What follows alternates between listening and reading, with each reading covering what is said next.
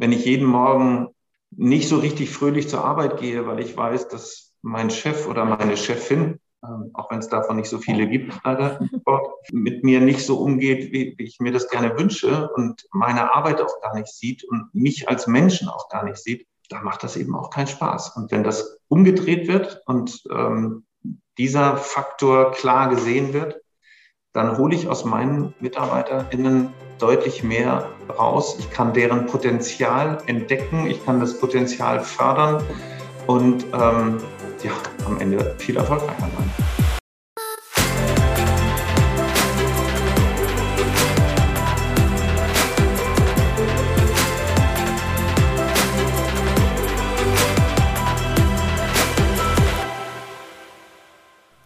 Moin und herzlich willkommen zum Equalate Sports Podcast, dem Podcast rund um das Thema Diversity und Inclusion im Sportbusiness.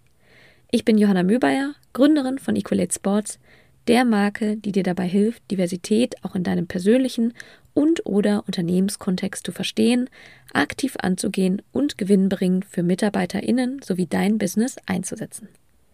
Auch wenn mir die Geschlechterdiversität ein absolutes Herzensthema ist, geht es bei Vielfalt um so viel mehr. Leadership, New Work, alternative Jobmodelle, Personalentwicklung und, und, und. Und genau das versuche ich mit meinen Gästinnen in diesem Podcast von verschiedensten Perspektiven zu beleuchten.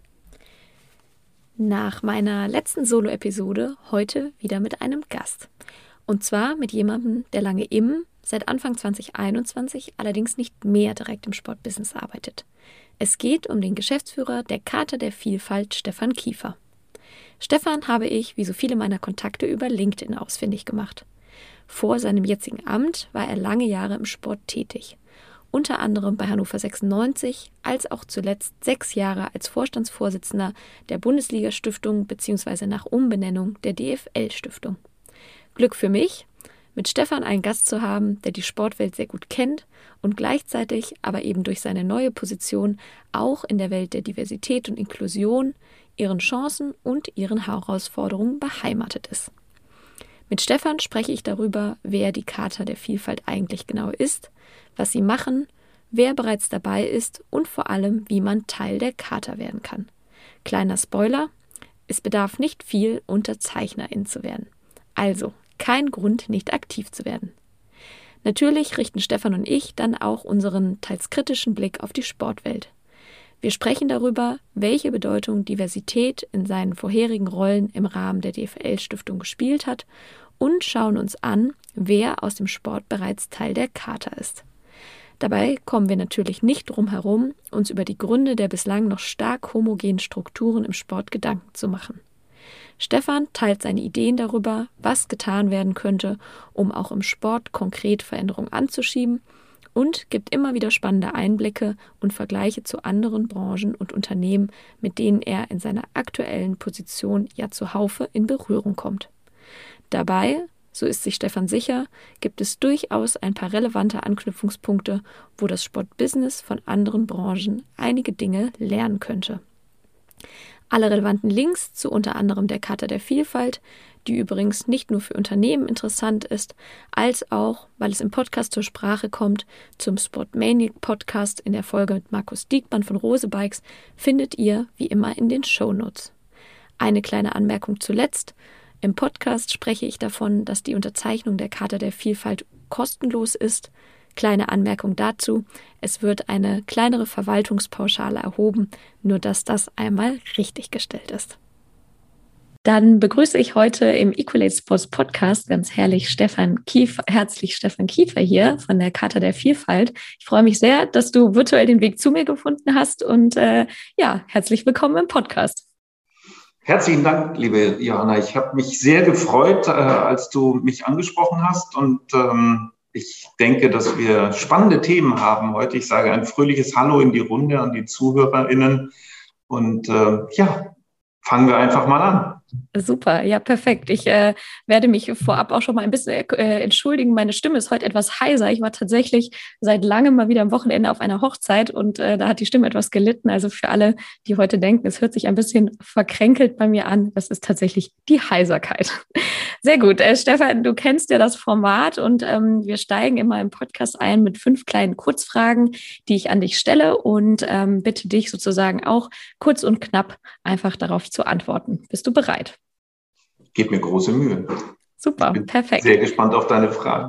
Dann starten wir mal los mit der Nummer eins, nämlich hast du und wenn ja, wer ist das, ein Lieblingsverein oder ein Lieblingsclub?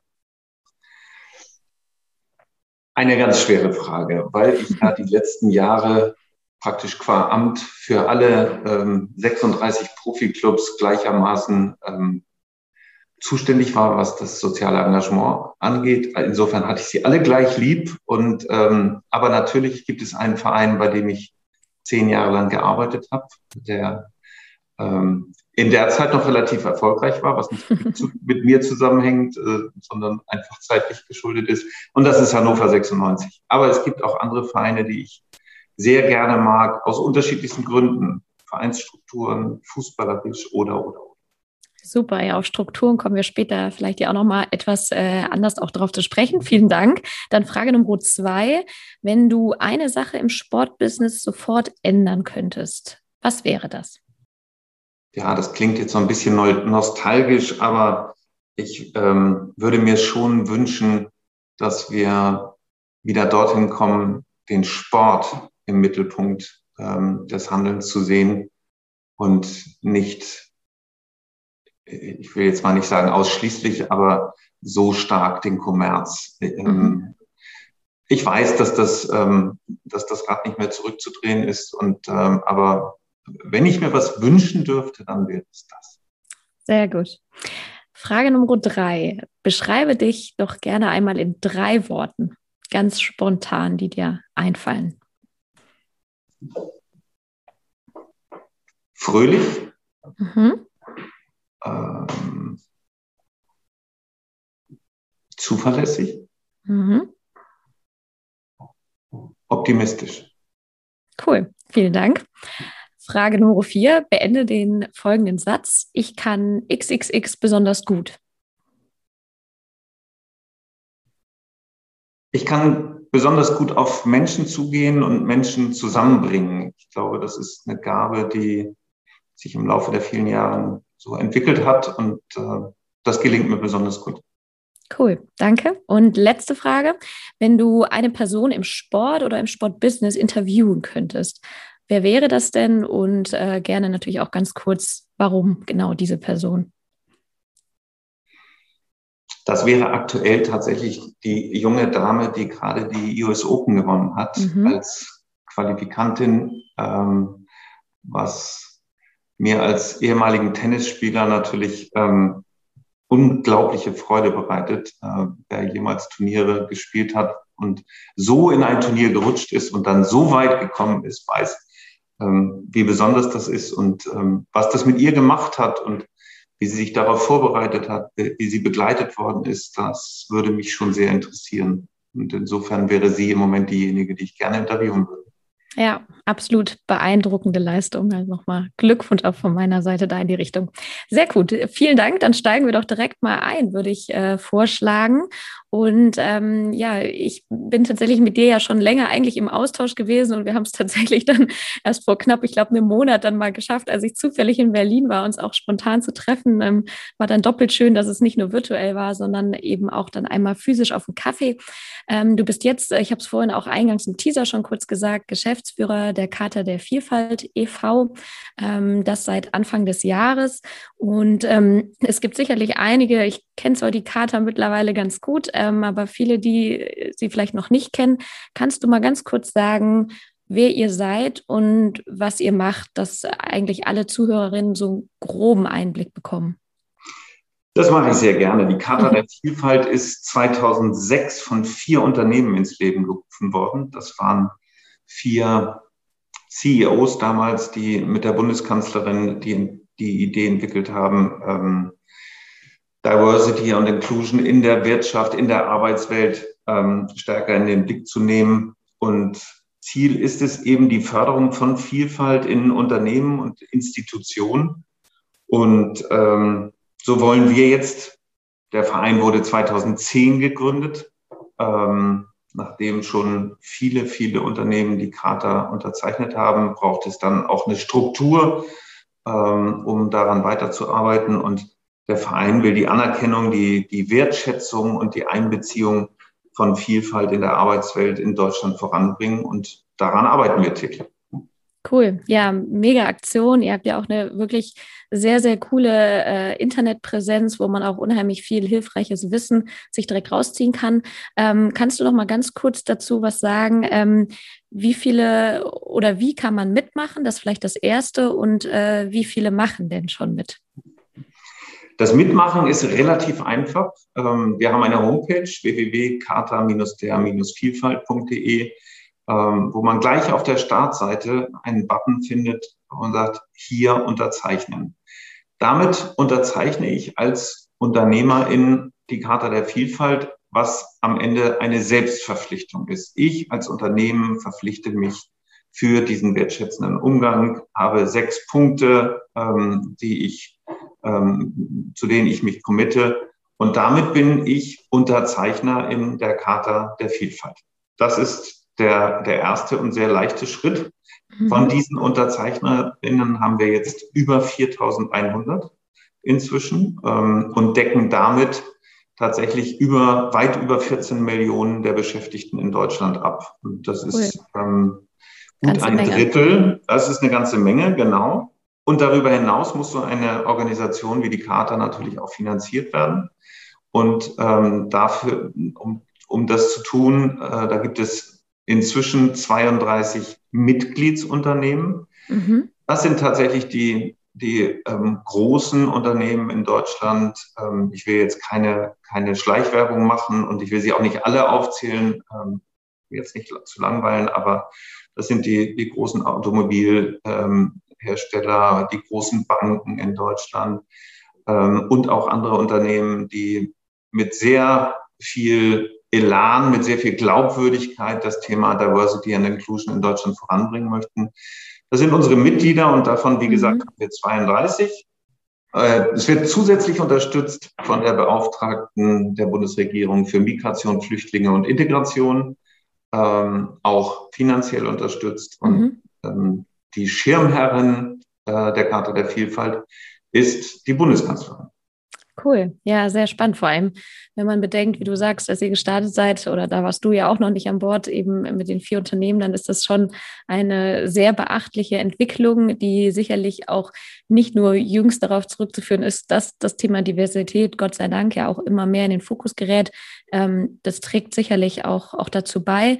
Vielleicht da direkt mal, mal eingehakt, weil ich ja auch seit meiner Selbstständigkeit, sprich seit Anfang des Jahres, noch stärker mit den Themen Diversität und Inklusion unterwegs bin und das Gefühl habe, aber das mag eben auch nur ein Gefühl sein, dass es immer größer wird und dass es auch immer mehr Beachtung bekommt.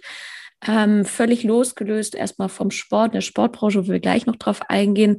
Ähm, du bist da auch seit Januar im Boot. Kannst du aus deiner Sicht das bestätigen? Also ähm, ist das Thema wirklich präsenter in Unternehmen und bei EntscheiderInnen? Wie ist da so dein, sag ich mal, High-Level-Blick drauf? Ich kann das nicht nur bestätigen, äh, was du gerade beschrieben hast, sondern äh, ich kann das auch mit Zahlen belegen. Also wenn wir auf die auf die letzten Jahre zurückkommen, dann haben wir bei der Charta der Vielfalt so im Jahr gute 400 UnterzeichnerInnen hinzugewonnen. Wir haben in diesem Jahr äh, bereits die 500er Grenze überschritten und haben noch ein paar Monate.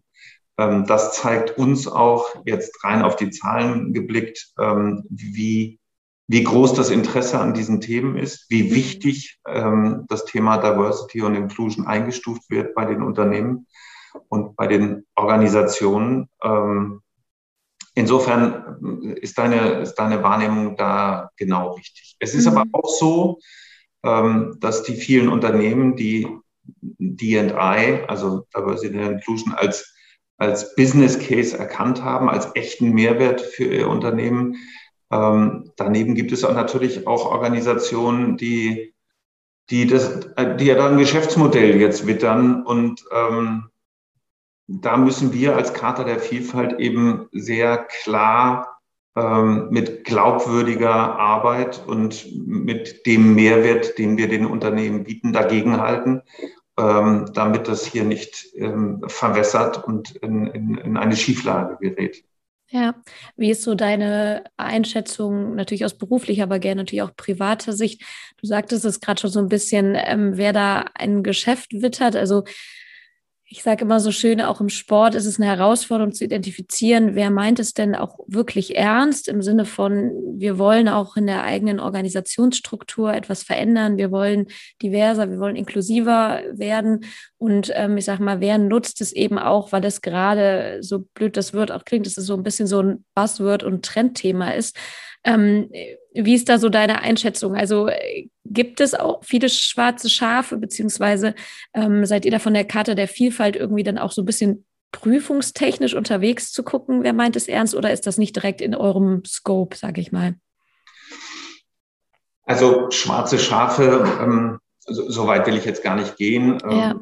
Es gibt mit Sicherheit Organisationen, die, die das Thema jetzt eher äh, aus einem Marketing-Aspekt ähm, heraus mhm. beleuchten. Und wir haben zu Anfang immer gesagt, naja, alle Aufmerksamkeit auf dieses Thema hilft erstmal. Ähm, wenn es allerdings so weit geht, dass Unternehmen, die sich ernsthaft damit beschäftigen, verunsichert werden oder wenn ähm, nicht mehr klar ist, wo, wo kann ich mich glaubwürdig ähm, engagieren, wo bekomme ich auch Unterstützung oder wo muss ich nur irgendwas bezahlen, um marketingtechnisch ähm, da begleitet zu werden, dann, dann wird es schwierig. Und da sind wir als Charta jetzt tatsächlich äh, nicht nur gefragt, sondern auch ja. ähm, ernsthaft bemüht, ähm, etwas dagegen zu setzen. Und ähm, da wird in kurzer Zeit auch was kommen äh, von uns, dass wir sagen, cool.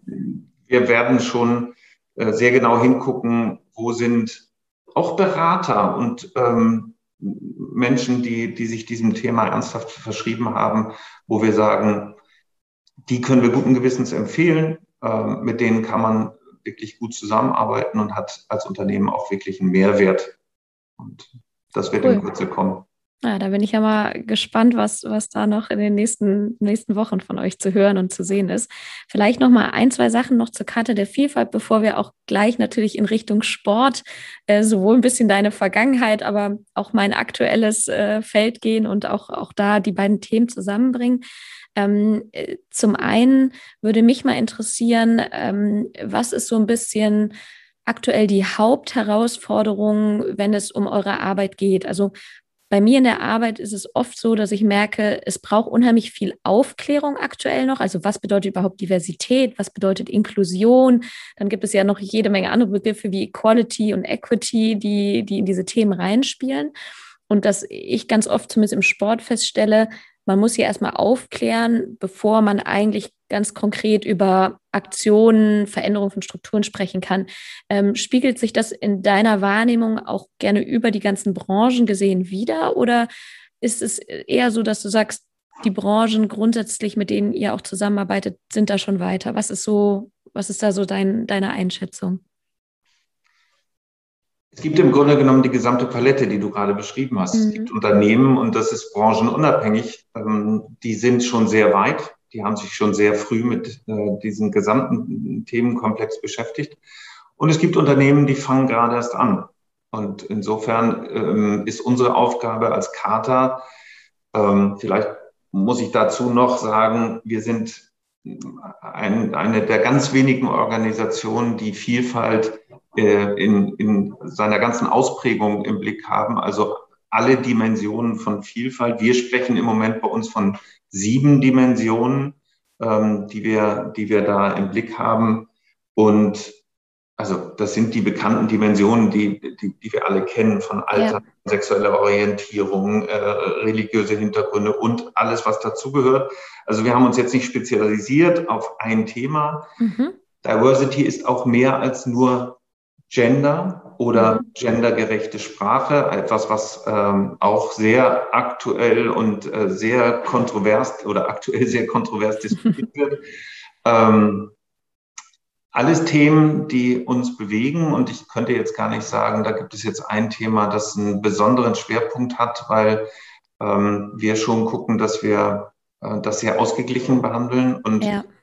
du hast gerade eben ähm, Punkte mit eingebracht, ähm, die ESG oder all, all die Themen, die jetzt auch sehr neu dazukommen ähm, und wo wir jetzt auch merken und wo die Unternehmen auch merken, da gibt es Verknüpfungen. Da gibt es einfach ähm, die Frage, wie kann ich das Nachhaltige eben auch dort mit einbringen und wie mhm. kann ich die Fragen, die sich um Personal drehen, die sich um einen wertschätzenden und respektvollen Umgang drehen, wie kann ich die damit einbringen? Was hat das eigentlich, ähm, was hat das eigentlich für das Unternehmen zur Folge? Damit beschäftigen wir uns sehr intensiv, gerade auch mit unseren Mitgliedsunternehmen. Ähm, da holen wir auch ein Stück Informationen ab, um sie dann ähm, auch zu verbreiten. Das sind aktuelle Themen, ähm, die spannend sind. Ähm, es entwickelt sich sehr, sehr, sehr viel gerade. Das, ähm, und das macht es wahrscheinlich auch so spannend.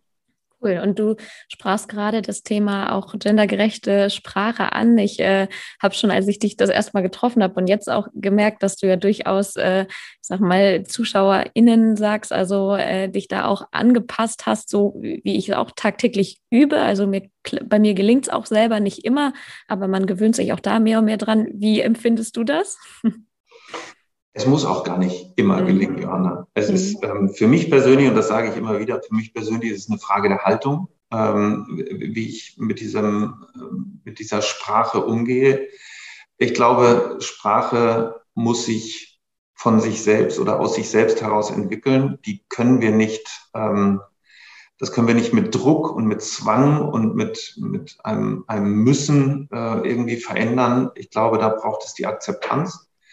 Wir merken alle, da gibt es auch noch große Widerstände. Da gibt es zum Teil auch Widerstände, die ich verstehen kann, ähm, die ich nachvollziehen kann. Ähm, und insofern, ich, ich würd, würde mir oder ich wünsche mir, du hast mich vorhin nach Wünschen gefragt, jetzt wünsche ich mir schon wieder was. Ich wünsche das mir von beiden Seiten ähm, eine große Gelassenheit damit umzugehen, weil ich, ähm, ich denke, es ist gut, den Versuch zu unternehmen, alle in die Sprache einzubinden und niemanden auszugrenzen. Ähm, es gelingt aber nicht immer zu 100 Prozent. Das kann es nicht und das muss es vielleicht auch am Ende gar nicht, sondern wenn man, wenn man merkt, dass der oder diejenige gegenüber bemüht ist, das zu tun, würde mir das persönlich schon völlig ausreichen. Absolut. Nee, das kann ich auch nur zu 100 Prozent unterschreiben. Super, dann ähm, danke erstmal dafür. Ich glaube, wer noch weiteres Interesse an der Karte der Vielfalt hat, äh, wie gesagt, wurde gerade auch schon erwähnt, äh, schaut gerne mal auf eure Website. Die verlinken wir auch nochmal in den Show Notes, wo wirklich äh, jede Menge spannende auch PDFs zum Download drin sind, ähm, aber eben auch ganz viele Cases, beispielsweise rund um den Diversity-Tag. Ähm, da kann man unheimlich viel mitnehmen. Ich würde gerne jetzt auch mal konkreter mit äh, Blicke auf das Thema Sport mit dir zu sprechen kommen. Und du hast es vorhin ja auch schon kurz angeteasert. Du hast ja auch äh, durchaus eine Historie im Sportbusiness, äh, die auch durchaus länger ist als das, was du jetzt ja aktuell machst. Du warst bei Hannover 96 ganz lange, du sprachst an und dann vor allem bei der äh, DFL Stiftung und zwar Vorstandsvorsitzender. Du musst mir noch mal helfen. Wie viele Jahre warst du dort in dem Amt tätig? Insgesamt sechs Jahre, also drei Jahre äh, noch als Bundesliga-Stiftung und dann mhm. wir umfirmiert und dann war es die DFL-Stiftung. Es war aber das, im Grunde genommen die gleiche Stiftung. Insgesamt sechs Jahre. Und ähm, was waren dort mal ganz kurz gesagt so deine Hauptaufgaben im Rahmen dieser, dieser Position? Ich wurde damals ähm, mit dieser Aufgabe betraut, als es darum ging, ähm, die Stiftung wachsen zu lassen, ähm, die, die Handlungsfelder auszubauen. Ähm, es gab, wenn wir das als Vorstand gut begründet haben, auch finanzielle Mittel zusätzlich, um Projekte zu fördern.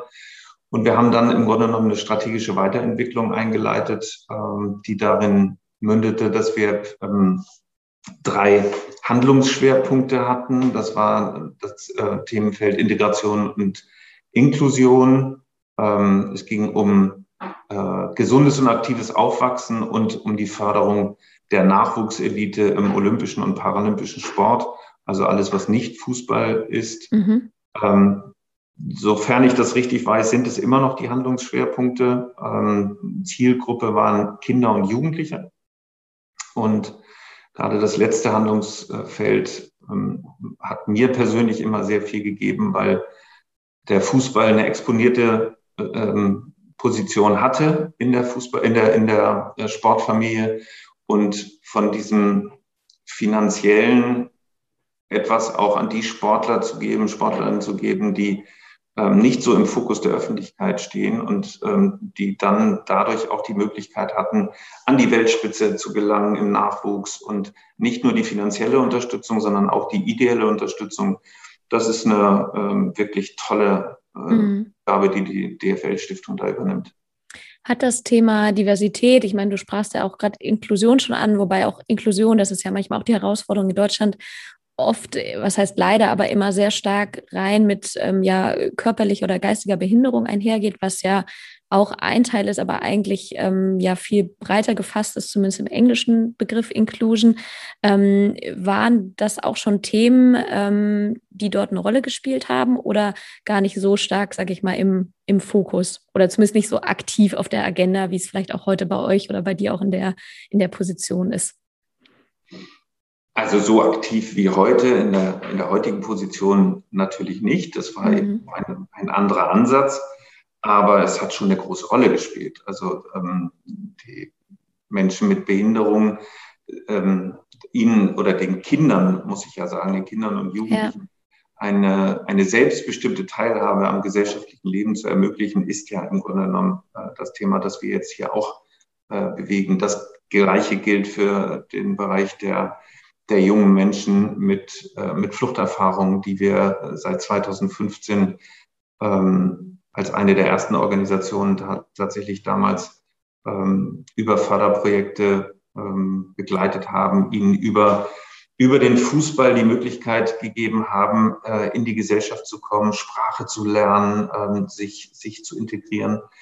Ähm, das waren schon wichtige Themen. Also das ist ja im Grunde genommen äh, die Grundlage von, von Diversity. Ähm, Absolut. Und ähm, man muss ja dazu sagen, also sind einige, ich habe mal durch äh, den Mitgliedsbereich äh, gescrollt und mal geguckt, wer von Sport- oder Fußballseite auch Unterzeichner oder Unterzeichnerin von der der Vielfalt sind. Ähm, um mal ein paar zu erwähnen, genau, DUSB, ähm, der HSV, ähm, Heidenheim, äh, Eintracht Frankfurt sind, glaube ich, so ein paar, die mit dabei sind. Ich äh, gehe mal davon aus, dass du mit Sicherheit aufgrund deiner auch alten Rolle mit ein paar mehr wahrscheinlich auch noch sprichst. Ähm, nichtsdestotrotz hätte ich mich jetzt gefragt, ähm, es bedeutet eigentlich, also es kostet mich nichts, dort Unterzeichnerin zu werden. Ähm, warum sind nicht alle Bundesligisten dabei? Ähm, ich weiß, du kannst natürlich jetzt nicht für alle sprechen, aber äh, hast du eine Erklärung dafür, warum vielleicht auch die noch nicht so stark präsent dort vertreten sind? Ich hätte vielleicht eine Erklärung, warum in diesem Jahr sehr viele dazugekommen sind. Oder so, ähm, gerne. Das ähm, ist tatsächlich ähm, der Tatsache geschuldet, dass ich mit vielen ehemaligen Kollegen in, im Austausch bin und dort ähm, das Thema natürlich auch platziere und ähm, erzähle, worum es da geht um deine Liste ein wenig zu ergänzen, ähm, der VfL Bochum und Werder Bremen sind zum Beispiel schon seit, ich weiß nicht wie viele Jahren, also ich glaube seit 2008 und seit 2010 Unterzeichner der Charta mhm. der Vielfalt. Es gibt eine Reihe von, von Clubs, die wirklich schon sehr, sehr lange dabei sind. Und ich glaube und unterstelle da an der Stelle überhaupt keine, keine Böswilligkeit. Bei, den, bei dem einen oder anderen Club ist es vielleicht auch gar nicht so bekannt. Ähm, tatsächlich haben wir mit Clubs in diesem Jahr Gespräche geführt, die gesagt haben, ah, wir sind da noch nicht so weit, wir möchten erst ähm, da in dem Bereich auch was entwickeln, bevor wir das unterzeichnen. Das kann ich verstehen, aber ich denke immer, das ist nicht unbedingt der richtige Ansatz, denn ähm, allein die Unterzeichnung ist schon ein erster Schritt in die richtige Richtung, auch wenn ich noch nichts getan habe in dem Bereich. Aber dann habe ich mich selbst verpflichtet und werde auch etwas tun, äh, um Diversity und Inclusion in dem Bereich äh, voranzubringen. Und ich würde jetzt mal vom Fußball ein Stück weggehen. Der Sport an sich ähm, ist ja sowas von diverse und ähm, wenn er, wenn er ähm, auch in den Vereins- und Verbandsstrukturen gut gelebt wird, ähm, ist dieses, dieses Wertschätzende, dieses Respektvolle, dieses äh, Miteinander ja die Grundlage für, äh, für das Gelingen von, von Sport. Äh, zumindest im Mannschaftssport ist das, äh, ist das existenziell. Und warum dann noch nicht alle dabei sind, ja, das ist eine gute Frage, hm. aber ähm, das ist auch eine schöne Aufgabe, nach und nach alle dazu zu holen. Ich wollte gerade sagen, alle, die das jetzt hier hören und ähm, vielleicht noch nicht dabei sind, können sich ja gerne im Anschluss dann näher darüber informieren und äh, den Button klicken äh, auf eurer Website. Sehr schön. Ähm, du sagst, Sport ist eigentlich eine perfekte Überleitung zu meiner nächsten Frage. Du sagst, Sport an sich ist ja extrem inklusiv und wenn man sich anschaut, wer gemeinsam als Team beispielsweise beim Fußball oder auch bei anderen Sportarten auf dem Platz steht, dann gibt es eigentlich kaum Möglichkeiten, wo sich aus meiner Sicht ja auch ähm, Inklusion so gut und leicht leben lässt. Und ähm, trotzdem, äh, wir, heute ist Montag, äh, ich komme frisch vom Schwur bis letzte Woche und ähm, konnte natürlich auch äh, es mir nicht nehmen lassen, ein bisschen kritischer auf diese Themen auch vor Ort zu schauen. Und ich bin mir sicher, du warst auch schon das ein oder andere Mal vor Ort. Ähm, meine gute Bekannte Julia Olbrich hat, glaube ich, gerade nachgezählt. Es waren ich glaube, 12,5 Prozent weibliche Speaker auf den Podien, also von Masterclasses über äh, Vorträge. Und auch jetzt ähm, denke ich immer wieder, da gibt es irgendwie, zumindest nach außen gesehen, wenn man das jetzt allein mal sieht, und das spiegelt sich ja tatsächlich auf die Führungsposition im Sport oder auch im Fußball extrem wieder, ähm, da ist sehr wenig Diversität, allein wenn wir mal von, von Gender sprechen. Und ähm, ich frage mich so ein bisschen mal im allerersten Schritt, äh, woran liegt das wohl? Oder beziehungsweise warum, wenn man jetzt Spobis soll natürlich nicht stellvertretend für alles andere stehen, das ist mir auch ganz wichtig zu sagen, aber es ist, zieht sich ja leider aktuell immer noch sehr stark durch. Auf Führungspositionen kommen wir gleich nochmal zu sprechen. Ähm, hast du eine Erklärung, was mögliche Hemmnisse sind, die dazu führen, dass wir bislang noch keine große Diversität, vor allem mit Blick auf, sage ich mal, die höheren Positionen im Sport oder gerne auch konkret Fußball haben? Es gibt so eine, ein wunderschönes Bild aus der vergangenen äh, Saison bei der Handball-Bundesliga. Und zwar haben die Rhein-Neckar-Löwen gespielt und haben, um genau dieses Thema Diversity auch mal so ein bisschen ähm, sichtbar zu machen, zunächst nur die Spieler auflaufen lassen, die in Deutschland geboren worden sind aus der Mannschaft. Mhm. Die drei armen Männer hätten vieles machen können, aber kein Handballspiel gewinnen. Also ähm, nicht, weil sie einfach äh, sportlich nicht in der Lage sind, sondern weil es einfach zu wenig waren. Und ähm, dann sind die äh, Spieler dazugekommen, die aus anderen Ländern äh, in der Mannschaft sind, in der Bundesliga. Also das Thema ähm, Herkunft. Die, die Handball-Bundesliga zeigt in dem Moment natürlich, oder der Club zeigt in dem Moment natürlich, wie wichtig das Thema Diversity auch im Sport selbst ist. In den Verbänden, in den Vereinen wir haben jetzt im Fußball äh, die Situation, dass wir eine Frau bekommen an der Spitze der deutschen Fußballliga. Ähm, meine Position ist auch mit einer Frau, mit einer Frau nachbesetzt worden. Mhm. Ähm, also es bewegt sich ein ganz klein wenig, aber wenn wir uns ähm, dann auch die, ja, die Führungspositionen ansehen, im Fußball natürlich ganz extrem. Ich wüsste nicht, dass es im Moment überhaupt in einem Bundesliga-Club eine Vorständin gibt. Ähm, mhm. Nee, ich wollte gerade sagen, da kann ich vielleicht kurz einhaken, weil ich tatsächlich in der aktuell neu erscheinenden Ausgabe der Stadionwelt ähm, selber in einem Artikel mit dabei bin im Interview und da geht es um Führungspositionen im Sport und ähm, da wurde eine Studie gemacht, wo sowohl Handball, Fußball als auch Basketball die Führungspositionen mal analysiert wurden nach Geschlecht und ähm, wie du richtig annimmst, also Geschäftsführung, erste Fußball, äh, Bundesliga, tatsächlich 100 Prozent Männer Und ich glaube, wenn ich es richtig im Kopf habe, äh, reiche ich sonst nochmal nach. Ich glaube, zweite Bundesliga, allein Geschäftsführungsposition, ich glaube 94 Prozent. Also das vielleicht mal, um Zahlen dahinter zu legen. Und Basketball, Handball ist ein bisschen besser in Anführungsstrichen, aber von besser will ich eigentlich auch nicht sprechen. Also weit entfernt von dem, äh, was wir uns alle als richtig und gut vorstellen. Ähm, und ich kenne die anderen Sportarten jetzt nicht gut genug. Ich ahne aber, dass es dem Fußball mehr als gut tun würde, wenn wir hier eine stärkere Durchmischung hätten. Ich weiß, dass, ähm, dass es dem Miteinander in den Clubs, ähm, der Kultur, die, die da auch vorherrscht, äh, so gut tun würde. Ähm, wir sagen immer, es, es nützt nichts, wenn der Hans die Hänschen einstellt, ähm, dann ändert sich nichts da an dem, an dem, äh, an der Kultur in dem, in dem Unternehmen oder in dem Verein oder in dem Verband, sondern da braucht es ähm, viele verschiedene Sichtweisen. Und das ist nicht nur das Thema äh, Mann und Frau, sondern ähm, da gibt es ganz viele unterschiedliche ähm, Bereiche, die man da im Blick haben muss.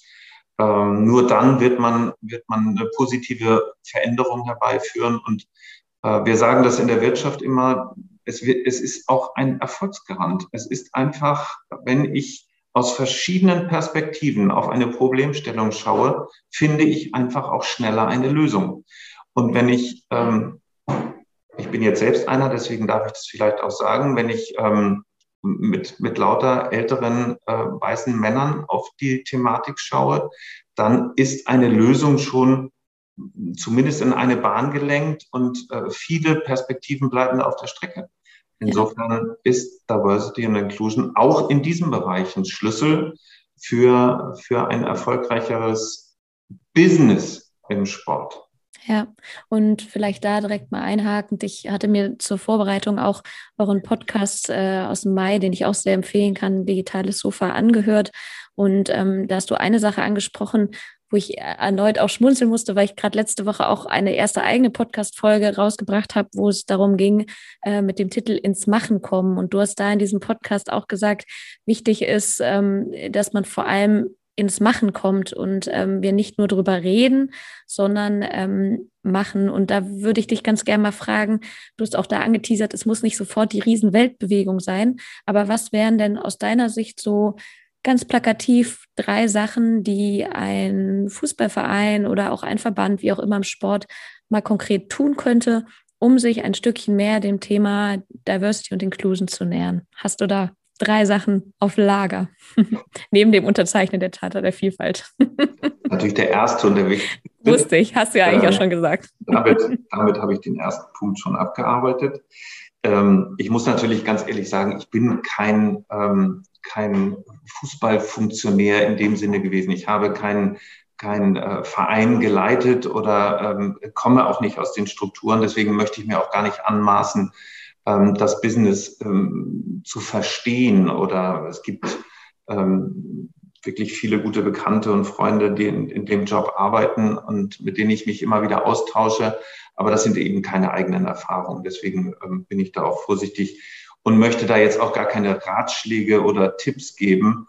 Ähm, das, was ich gerade eben ge gesagt habe, glaube ich, das ist ähm, in seiner Allgemeinheit aus, ausreichend und ähm, ja und auch zielführend, dass man eben ähm, sich mit den eigenen Strukturen auch mal beschäftigt und überlegt, wie verschiedene Blickwinkel, wie verschiedene Sichtweisen auf das eine oder andere Thema äh, hilfreich sein könnten. Und ja. nochmal, da geht es nicht nur um Mann und Frau, sondern da geht es um viel mehr. Und ähm, ich glaube, es gibt in einigen Bereichen auch durchaus ähm, Fragen, die, äh, die ein Mensch mit einer körperlichen Behinderung vielleicht auch ganz anders äh, reflektieren würde als ähm, ein ehemaliger Fußballprofi, der jetzt in, in der Position ist. Und diese Sichtweisen mit einzubringen, und jetzt nochmal ganz wichtig, was in einigen Bereichen ja auch schon funktioniert. Also ja, es, auch, ähm, äh, äh, es gibt ähm, Behindertenbeauftragte im, im, deutschen Fußball, die haben eine wirklich ähm, starke Stellung in einigen Vereinen und diskutieren auch mit. Und das ist auch richtig und gut so. Ähm, ja. Das ist noch nicht überall so ausgeprägt, aber äh, das sind zum Beispiel Mittel und Wege, ähm, da eine Verbesserung zu erzielen. Ja, vielleicht auch da noch eine spannende Ergänzung, auch ein Takeaway aus vom Spur bis letzte Woche. Markus Diekmann ähm, von Rose Bikes hat dort auch einen Vortrag gehalten und der hat unter anderem auch erzählt, also neben dem, dass es auch sehr erfrischend war, weil er ja auch aus dem E-Commerce kommt und eben nicht äh, aus der Branche, das hilft schon enorm und hat, glaube ich, unheimlich viel Mehrwert gebracht, um mal andere Perspektiven zu haben. Aber er sprach auch davon, dass er in, ich glaube, einem Store, ich weiß nicht, ob es sogar Freiburg war oder so, den sie eröffnet haben, ganz bewusst hat er dort äh, nicht jemand eingestellt, der oder die Retail-Erfahrung hat, sondern ähm, jemand aus dem E-Commerce, weil er sagt, obwohl es sich um einen Store, sprich, das so banal das klingt, Offline-Geschäft handelt, wollte er aber dort auch diese andere Denke mit reinbringen. Und das ist ja eigentlich so ein bisschen das, was du gerade auch, äh, glaube ich, versucht hast, sonst korrigiere mich gerne, aber ansprachst unterschiedliche Perspektiven, die vielleicht gar nicht im ersten Schritt total auf der Hand liegen, aber sehr deutlich machen, so, das kann nochmal ganz, ganz neue Lösungsmöglichkeiten bringen oder Menschen, sage ich mal, befruchten sich da ja auch gegenseitig mit Ideen und ich glaube, das ist etwas, äh, wovon wir alle uns noch eine, noch eine dicke Scheibe ähm, ja, abschneiden können, vor allem jetzt, wenn es um berufliche Kontexte geht. Ne? Unbedingt, das ist genau der Punkt. Ähm, neben dem Thema, das wir natürlich auch ganz oben auf der Agenda haben, neben der Frage, wie gehen wir eigentlich miteinander um in einer Geschäftsstelle. Ähm, ähm, ist es zwingend notwendig, dass der, ähm, der Geschäftsführer Sport, der ehemalige Profi oder der, ähm, oder der Geschäftsführer, der Vorstand, Präsident, ähm, dass die doch sehr abgekapselt sind, ähm, vielleicht nicht so nahbar oder sind die Vereine, wo der Trainer oder der Geschäftsführer Sport vielleicht ganz nah auch an der Geschäftsführung geht es nicht viel besser? Ist da nicht ein viel wertschätzenderes, ein viel freundlicheres ähm, Miteinander auch dann zielführend und, und erfolgsversprechend? Absolut. Und ich glaube, dieses Elfenbeinturm denken, was vielleicht äh, hier und da, und da will ich jetzt gar nicht vom Sport selber sprechen, aber was es einfach, glaube ich, in Strukturen durchaus ja auch noch gibt.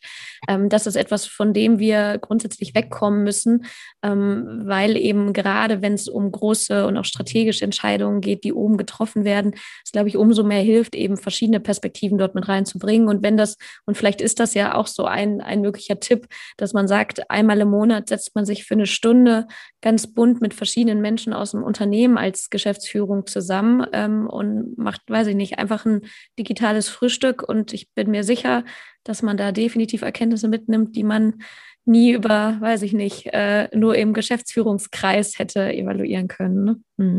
Ich nehme nicht an, dass in der Wirtschaft immer alles auch nur gut ist. Absolut auch andere Beispiele, aber in diesem Bereich, glaube ich, kann der Sport einiges lernen, denn dort ähm, da kann ich zumindest für unsere Mitgliedsunternehmen und für die meisten Unterzeichnerorganisationen sprechen. Ähm, dort hat sich das durchgesetzt, dort wird es gelebt und deswegen sind diese Unternehmen unter anderem auch so erfolgreich. Mhm. Und vielleicht, weil wir da gerade sind, ich habe mir tatsächlich als Frage auch noch notiert, weil du oder ihr ja mit der Karte der Vielfalt eben mit ganz verschiedenen Unternehmen unterschiedlichster Größe aus verschiedensten Branchen sprecht. Ähm, gibt es, oder ich hätte gerne mal deine Einschätzung, Gibt es Unterschiede neben dem, was du gerade erwähnt hast, ähm, zwischen der Sportbranche oder auch Fußballbranche, ähm, wie du magst, ähm, und anderen Branchen, die du jetzt durch deine, was sind es jetzt, acht, neun Monate äh, der Arbeit ähm, feststellst, dir schon sehr deutlich werden? Kannst du da irgendwie was nennen, was dir so sehr präsent geworden ist, gerade jetzt so im Nachgang?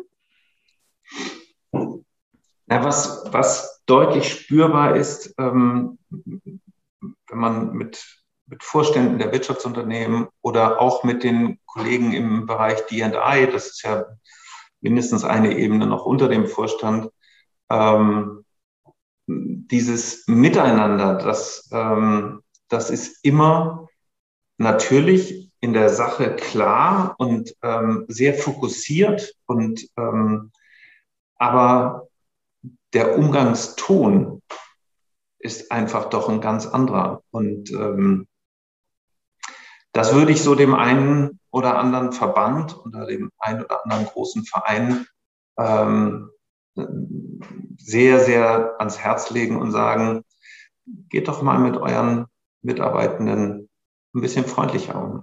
Es mhm. geht ja nicht darum, dass sie weniger arbeiten sollen oder dass sie, ähm, ich, ich glaube vielmehr, dass sie viel motivierter arbeiten und damit am Ende auch viel mehr ähm, Leistungen bringen.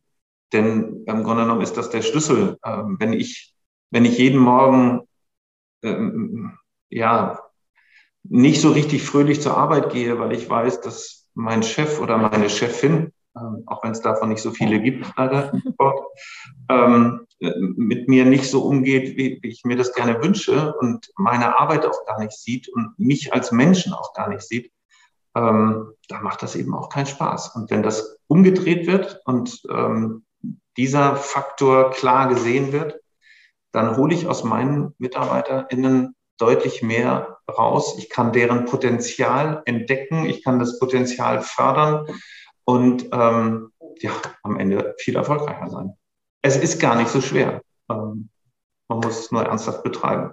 Absolut. Und ich glaube, das sind zwei Worte, die damit reinspielen. Das Thema Wertschätzung füreinander. Und das ist Positions- und Hierarchie komplett unabhängig und ähm, auch das, was ich zuletzt in meinen beiden Podcasts viel auch gesprochen habe, ist ähm, die Eigenschaft der Empathie, also sowohl, sowohl emotional, auch, auch glaube ich, kognitiv und dass das bei Führungskräften immer entscheidender wird, gerade in Umfeldern, wo wir mit viel mehr Komplexität umgehen müssen. Und ich ähm, neben der Wertschätzung zu all meinen Mitarbeitenden eben auch die Empathie haben muss, zu verstehen, wie muss ich denn auf den oder die ein oder andere zugehen? Und die Menschen, und das ist ja das beste Beispiel, sind ja sehr unterschiedlich und äh, die brauchen dementsprechend wahrscheinlich auch sehr unterschiedliche Hilfestellung oder vielleicht auch Empowerment, um, um halt die Fähigkeiten im Unternehmen oder im Team einzubringen. Ne? Mhm. Ja, wir kommen schon fast zum Ende. Ähm, ich könnte fast jetzt schon die Frage äh, deines Vorgängers an dich richten, weil die so ein bisschen in die gleiche Richtung geht. Aber ich habe noch, bevor ich das mache, noch eine, eine kleine Abschlussfrage. Und zwar, ähm, es ist ja, du hast vorhin schon Donata Hopfen ähm, jetzt als bald äh, Führungsspitze bei der DFL angesprochen.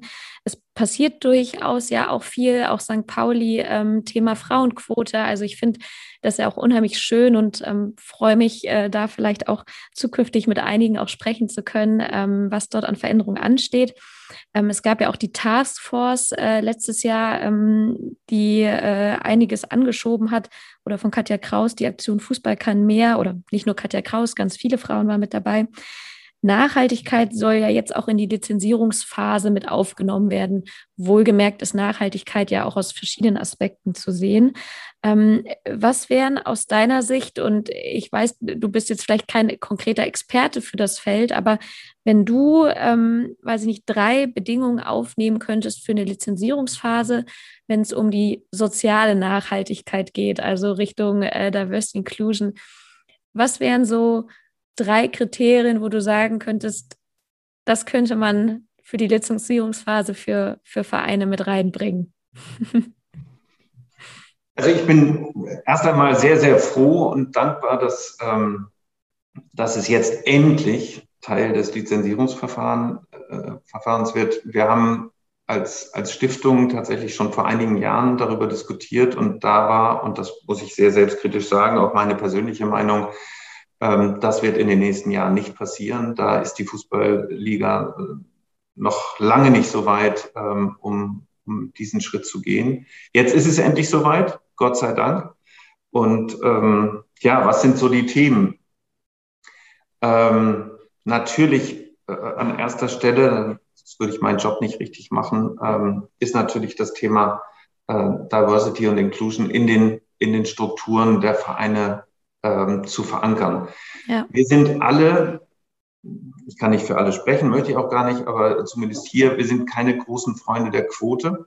Ähm, aber in manchen Bereichen geht es einfach nicht ohne. Und ähm, insofern äh, wäre es vielleicht auch hier eine Möglichkeit, darüber nachzudenken, ähm, Quoten einzuführen.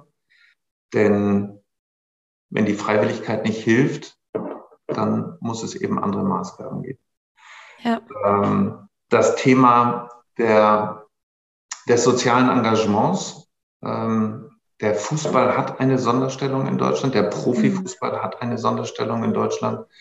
Und dieser Tatsache muss er sich, ist er an vielen Stellen auch, aber äh, muss er sich vielleicht noch, noch stärker und vor allem noch glaubwürdiger bewusst werden. Und insofern ist das Thema etwas, was ich verankern würde in, in einem Lizenzierungsthema. Ja, und das Thema Nachhaltigkeit auch im Sinne von, von Ökologie, im Sinne ja. von, ähm, ähm, von Ressourcen, umweltschonende, äh, ressourcenschonende ähm, Themen, die im Fußball an einigen Stellen schon vorgelebt werden mit Solartechnik, mit Wasseraufbereitung äh, bei, Wolfsburg oder mit vielen anderen Beispielen.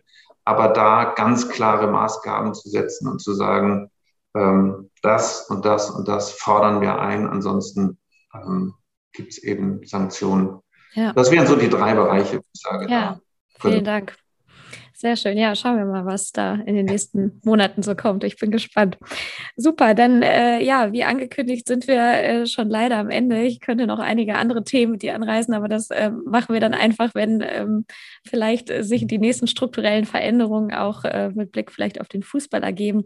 Dann können wir da nochmal sprechen. Ich habe es ja immer so in meinem Podcast, dass ich den Vorgänger oder die Vorgängerin eine Frage unbekannterweise an die nächste Person stellen lasse. Und ähm, wie gerade schon angekündigt, war Daniel Jensen, Head of Content Studios bei Spot5, zuletzt bei mir ähm, zu Gast im Podcast.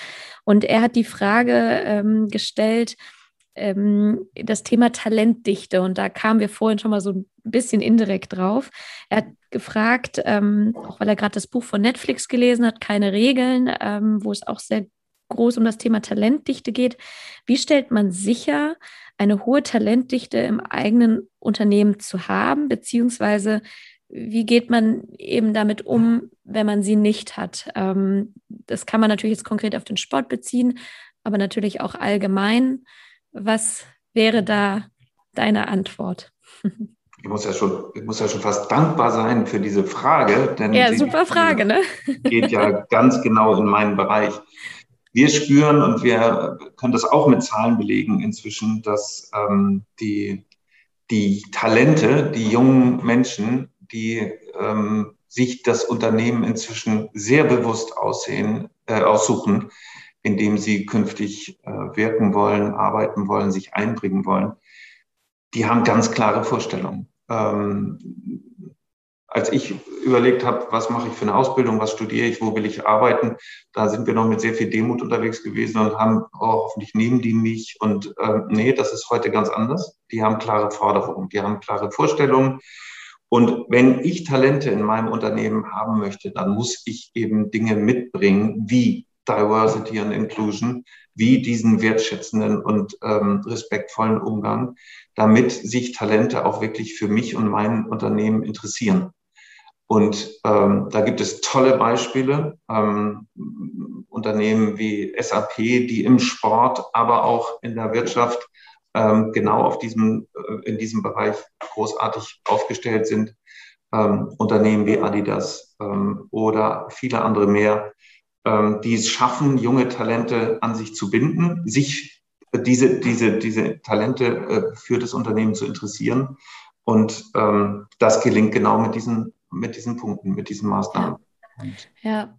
Und ich glaube auch, also vielen Dank dafür. Ich glaube auch, was extrem damit reinspielt, ja, der Sport ist sicherlich äh, jetzt nicht die bestbezahlendste Branche, also auf dem Feld bei den Männern ja, aber abgesehen davon leider nicht, ähm, äh, sodass das ja immer gerne als Punkt gebracht wird nach Motto, ja, im Sport wird nicht so gut bezahlt, aber dafür, ich kenne auch den Spruch so nach Motto, arbeitest du im, im geilsten Business der Welt? Und ähm, ich bin auch da sicher und das auch aus vielen Gesprächen, das ist halt auch ein Argument, das zieht nicht mehr heutzutage und damit gewinnst du halt leider auch nicht mehr äh, die Talente, die du in deinem Unternehmen haben willst. Und ja, Geld ist nicht alles, aber es ist aus meiner Sicht äh, trotz allem ein Hygienefaktor, der angemessen stimmen muss. Und ich bin auch ganz, ganz sicher, äh, dass wenn man da rein investiert und auch ein Stück weit bereit ist, marktüblich zu zahlen, ähm, dass man da halt auch den, sag mal, Return on Investment, wenn man der Sprache bleibt, definitiv auch für bekommt,